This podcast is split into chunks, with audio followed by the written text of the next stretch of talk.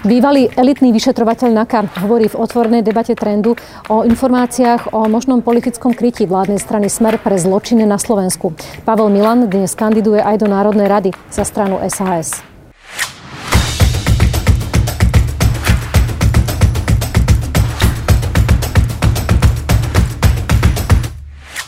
Dobrý deň, pán Milan, vítajte v trende. Dobrý deň, prajem. Dnes ráno máme veľmi, veľmi horúcu aktualitu. Policie zadržila, zadržala a obvinila bývalého generálneho prokurátora Dobroslava Trnku.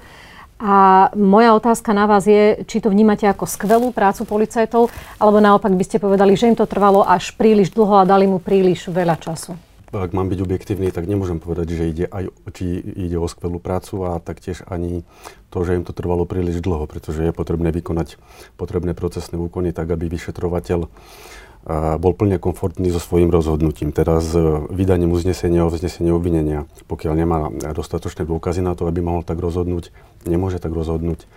Takže... Tam sa špekulovalo alebo uvažovalo nad tým, že toto predsa nie je jeho prvé obvinenie oficiálne teraz myslím, a, a to penzum tých, tých podozrení a takých obvinení, ktoré nemali teda charakter policajného, policajného obvinenia, bolo už množstvo, že už dávno podľa niektorých názorov mal byť vo väzbe Dobroslav Trnka.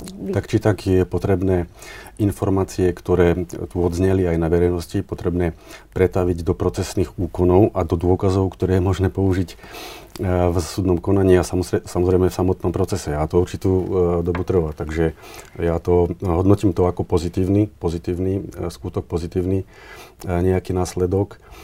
Ale nehodnotím to tak celkom skepticky a zle, že policia si nevykonáva mm-hmm. svoje povinnosti a, a nekoná a trvá je to dlho. No bohužiaľ je to zapričenené trošku aj tým, že máme strašne formálny proces, trestný proces. No a mnoho, mnoho úkonov je potrebné opakovať a je ich potrebné vykonať predpísaným spôsobom a preto no, to takto dlho trvá.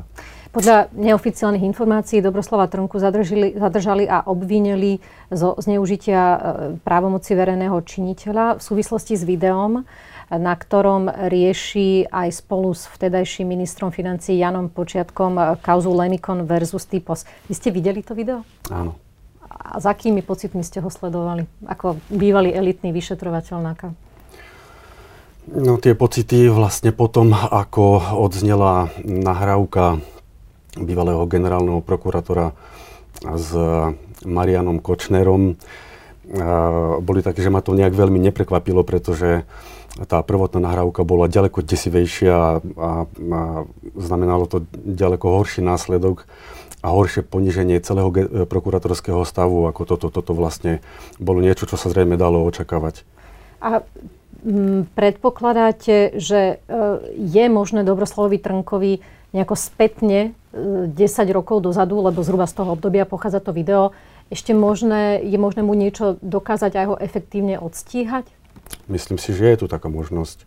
Lebo sa hovorí, že teda čím dlhší čas uplynul od toho skutku, Áno, v tomto samozrejme. prípade je to 10 rokov, nevieme presne na čo sa policajti budú sústreďovať, či na, na, na nejaké jeho výroky e, v tom, v tom videu, alebo či na samotné jeho konanie e, v súvislosti s touto kauzou typu Lemikon. Je to 10 rokov staré, preto ma zaujíma, že aké sú no, tam šance. Môj názor je, že tam ide o ekonomickú kauzu, kedy vlastne uh, tu bola nejaká fiktívna pohľadavka spoločnosti, vo vzťahu k typosu. A toho musia byť predsa nejaké písomné dôkazy, písomné dokumenty.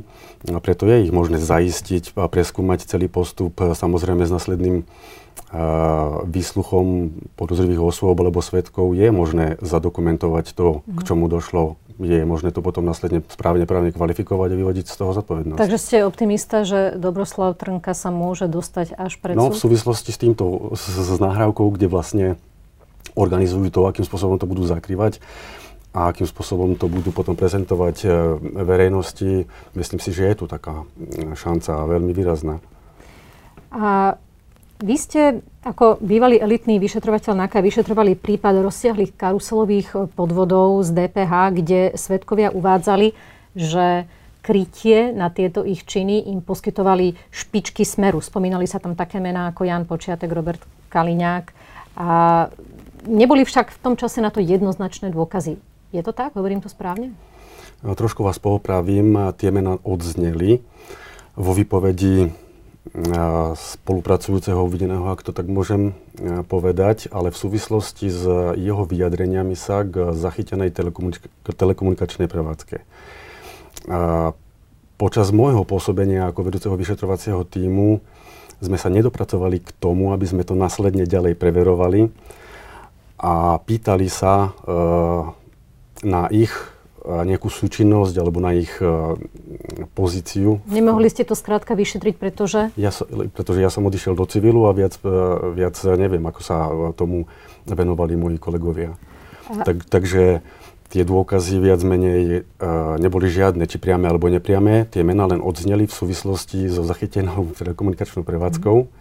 Teda to bol sa... v súvislosti s odposluchom a ten odposluch áno. bol akých osôb sa týkal? Ten sa týkal vlastne toho nášho korunného svetka, Milana Chovanca, kde tieto mená spomína. Mm-hmm. A súvislosti, v akých ich on spomínal, ja som sa už vlastne dozvedel, pretože ja som ďalej nepokračoval vo vyšetrovaní mm. tohto skutku. No ja sa vás na to pýtam v tej súvislosti, že dnes vypovedajú pred uh, súdom aktéry v kauze vraždy Jana Kuciaka a oni uvádzajú niečo veľmi podobné a síce, že Marian Kočner mal na svoje kriminálne aktivity tiež krytie od špičiek smeru.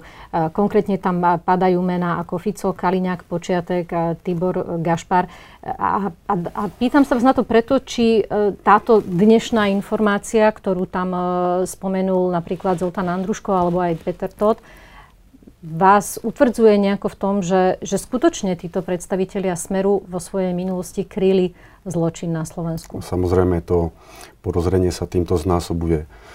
A, mm, a samozrejme, mám aj ďalšie, e, podotýkam, operatívne informácie, ktoré ja samozrejme nemám možnosť preveriť a Aké? považovať, považ, považovať ich za dôkaz, ktoré, z ktorých vyplýva podozrenie, že títo ľudia sa zúčastňovali na, na protispoločenskej trestnej protispoločenskej činnosti nebudeme nazývať ani trestnou činnosťou. Mm-hmm. Môžete byť konkrétnejší? O Nemôžem akých operatívnych byť, informáciách hovoríte? Nemôžem byť konkrétnejší. Mm. To je, vyplýva to ešte z vašej vyšetrovateľskej činnosti? Áno, vyplýva to ešte vlastne z môjho eh, predchádzajúceho pôsobenia, ale aj z pôsobenia ako poradcu eh, podpredsedničky parlamentu. A sú to informácie, ktoré neboli medializované?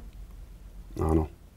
A sú podobne závažného charakteru, ako, ako dnes Áno. počujeme. Že teda opäť ľudia ako Robert Kaliňák, Jan Počiatek a Robert Fico kryli svojou, a, a, svojim politickým vplyvom aktivity zločinu?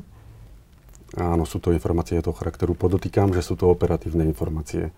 A operatívne informácie, m, podľa vašich informácií na, nich, informácií na nich policia pracuje v súčasnosti? Snaží sa ich nejako vyšetriť? Sú to živé veci? Sú to živé veci, ale neviem, či na nich policia pracuje.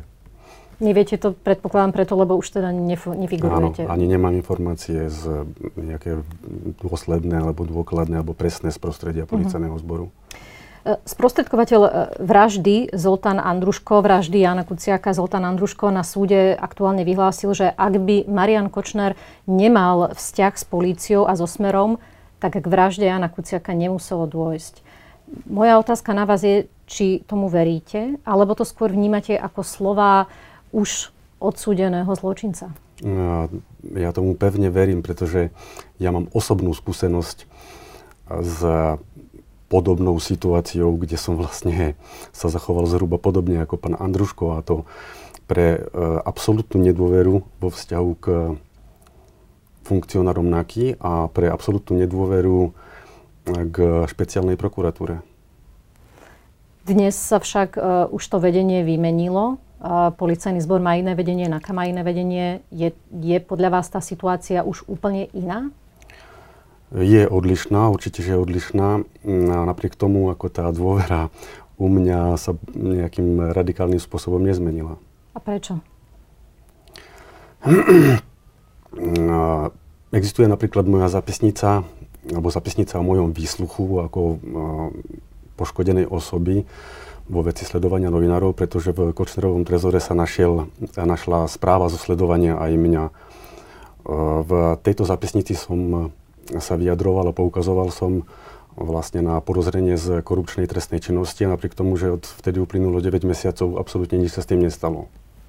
Takže toto je asi moje vyjadrenie a vysvetlenie, prečo je môj postoj taký. taký. Takže napriek tomu, že sa tam zmenilo vedenie policajného zboru aj, aj NAKA, predpokladáte, že to súčasné vedenie stále zachováva nejakú lojalitu k tým starým štruktúram? Nechcem ich celkom, nechcem ich celkom porozrievať. Ja a to vlastne hodnotím na základe vlastnej osobnej skúsenosti a toho výsledku a preto je môj postoj taký, aký je.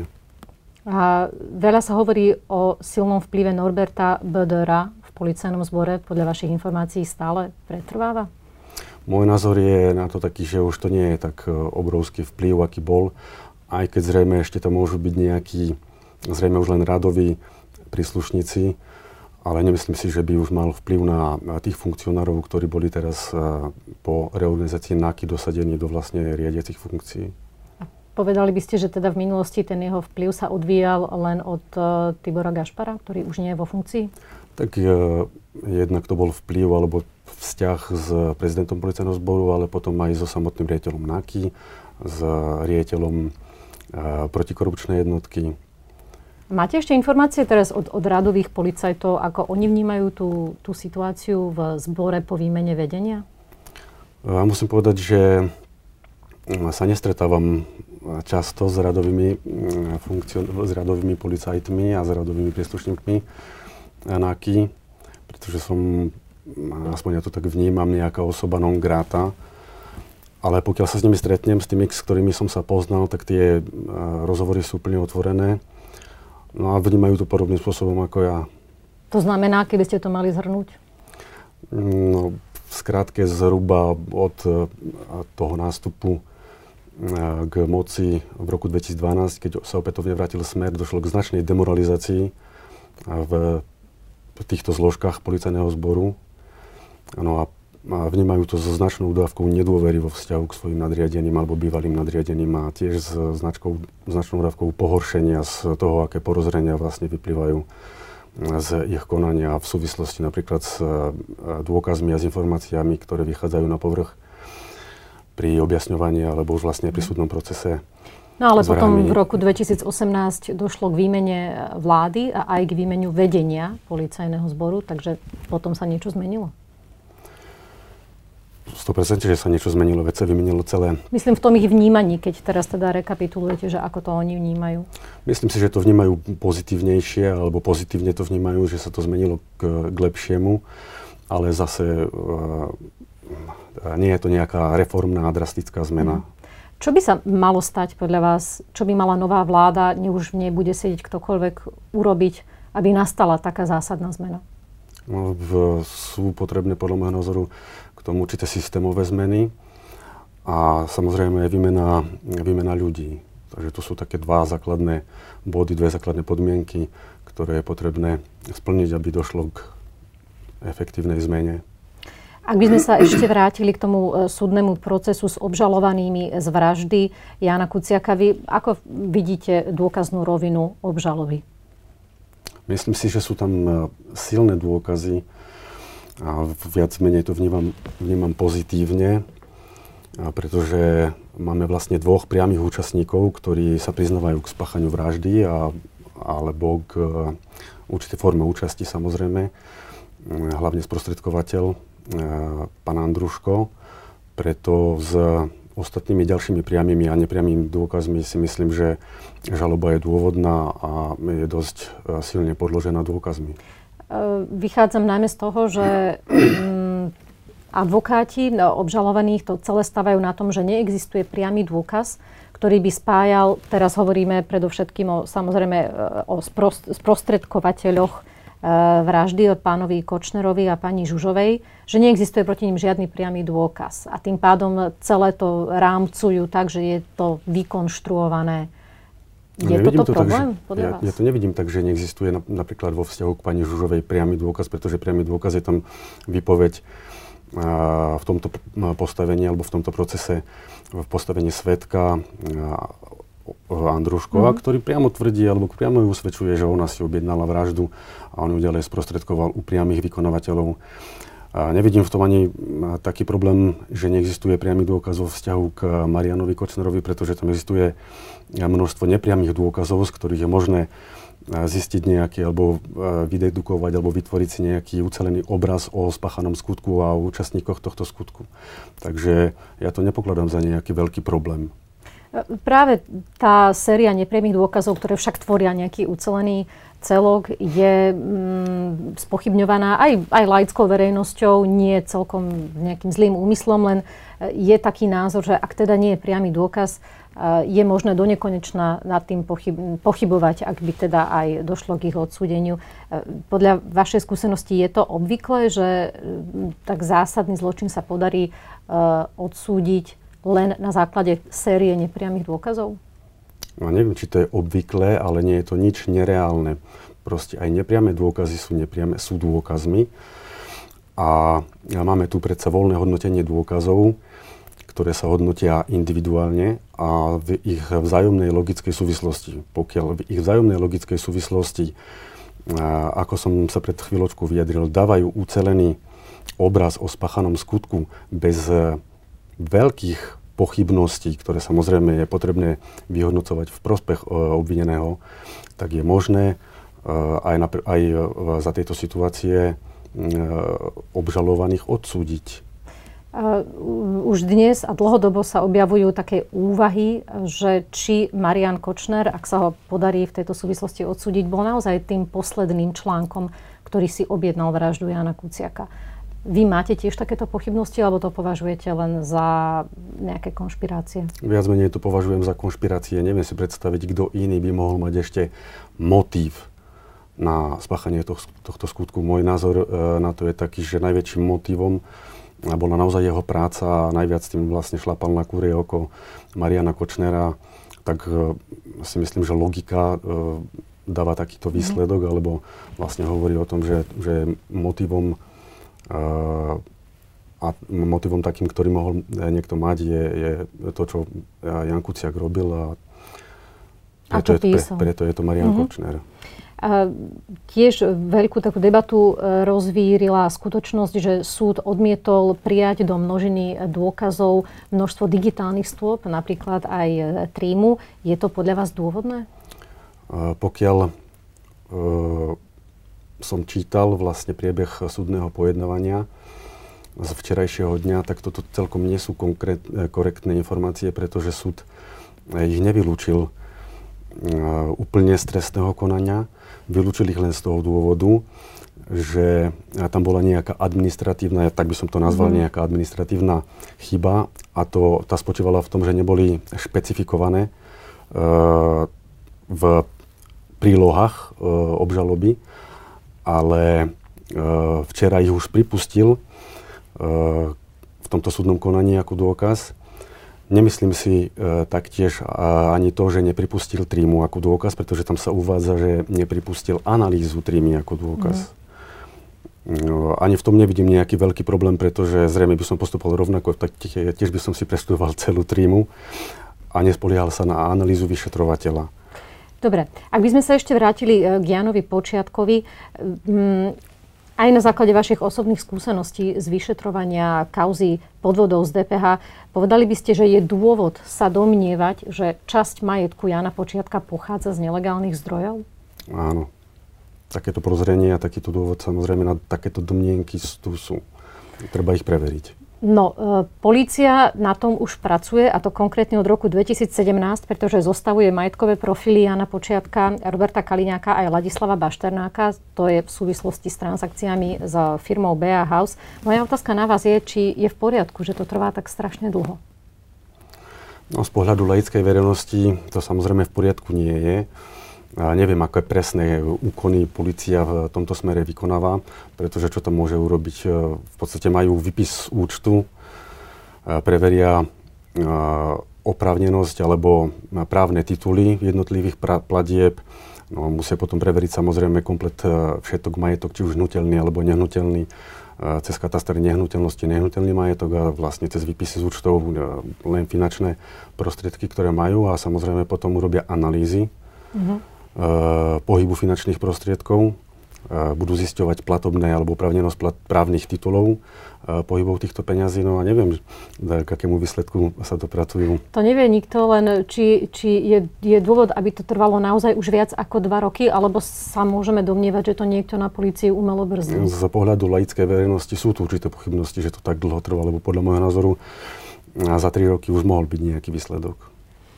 Predpokladáte, že čo by mohlo byť e, takým výsledkom? Mohli by, mohlo by byť výsledkom aj nejaké začatie trestného stíhania alebo niečo také? A teoreticky by to mohlo byť výsledkom takéhoto postupu.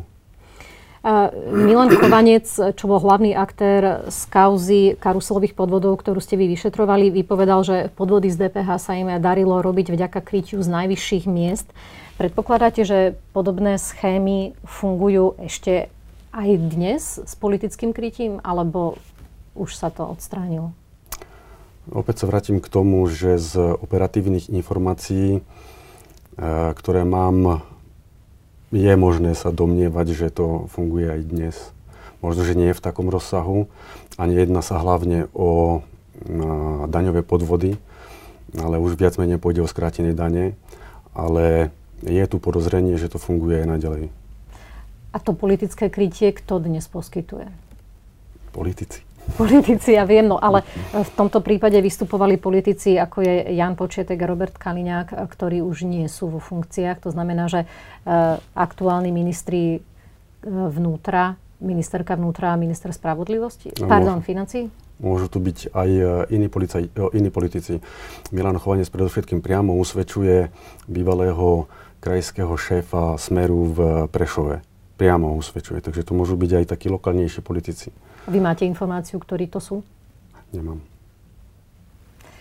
Uh, takisto, keď e, sa dostala na verejnosť informácia o tom, že Robert Fico ako predseda Smeru je trestne stíhaný pre e, trestný čin hanobenia rasy čo medzi tým už prokurátor, špeciálny prokurátor zrušil, tak e, skupina poslancov za Smer vystúpila, urobila takú veľkú tlačovku, kde e, sa vyjadrili, že stoja za svojím predsedom a zároveň adresovali e, obvinenia na adresu policajtov aj prokurátorov s tým, že sú pod mediálnym tlakom a že nahrávajú opozícii, čo, o čom by mal svedčiť aj fakt, že mnoho bývalých policajtov kandiduje za opozičné strany. To je napokon aj váš prípad. Vy dnes kandidujete za SAS. Ako sa vám poči- počúvajú takéto obvinenia?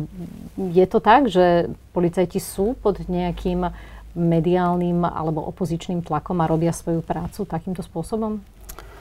Ak by to pravda bola, tak v prvom rade by e, si bolo treba zavolať ministerku vnútra s policajným prezidentom a pýtať sa ich, ako je možné, že policajti sú E, spolitizovaní. Tak oni to alebo... samozrejme odmietli, ale vy ste napríklad jeden z tých, kto, na adresu ktorých určite oni aj adresovali tie výčitky. A neviem si predstaviť, akým spôsobom by som ja mohol ovplyvňovať konanie vyšetrovateľa v tejto veci. Nie, ja myslím, že v tom čase, keď ste vy boli teda aktívny policajt, že či ste vtedy nejakým spôsobom už že sympatizovali s opozíciou. Určite nie. Absolutne žiadnym spôsobom. Ja som sa na politiku pozeral ako na niečo veľmi nečestné a veľmi špinavé. Takže už vtedy som nemal absolútne žiadne ambície sa nejak politicky angažovať. Vlastne ono sa to udialo až potom po tých mojich osobných skúsenostiach s tým, čo som v profesnom živote zažil. A na, prečo ste sa teda rozhodli, alebo čo spôsobilo, že ste sa rozhodli vstúpiť do niečoho, čo ste považovali za nečestné a špinavé? No samozrejme, ono to malo nejaký ďalší následný vývoj. A bolo to, bola to ponuka spolupráce s Luciou Ďuriž Nicholsonovou a vlastne som trošku nahliadol aj do toho sveta politického alebo politi- politiky a vlastne som aj osobne spoznal niektorých ľudí, preto si nemyslím, že by boli všetci takí špinavý a nečestný. No a ak e, tu má niekto tú možnosť zmeniť e, to, aby, aby vlastne sa vyšetrovali aj e, tie protispoločenské trestné činy, ktoré sú na najvyššej úrovni, tak zase to je len v rukách politikov. Preto ste sa rozhodli kandidovať? Áno, toto je jeden z dôvodov. Tak vám ďakujem za rozhovor a budem vám držať palcem. Všetko ďakujem dobré. vám pekne. Dovidenia. Prajem pekný deň, dovidenia.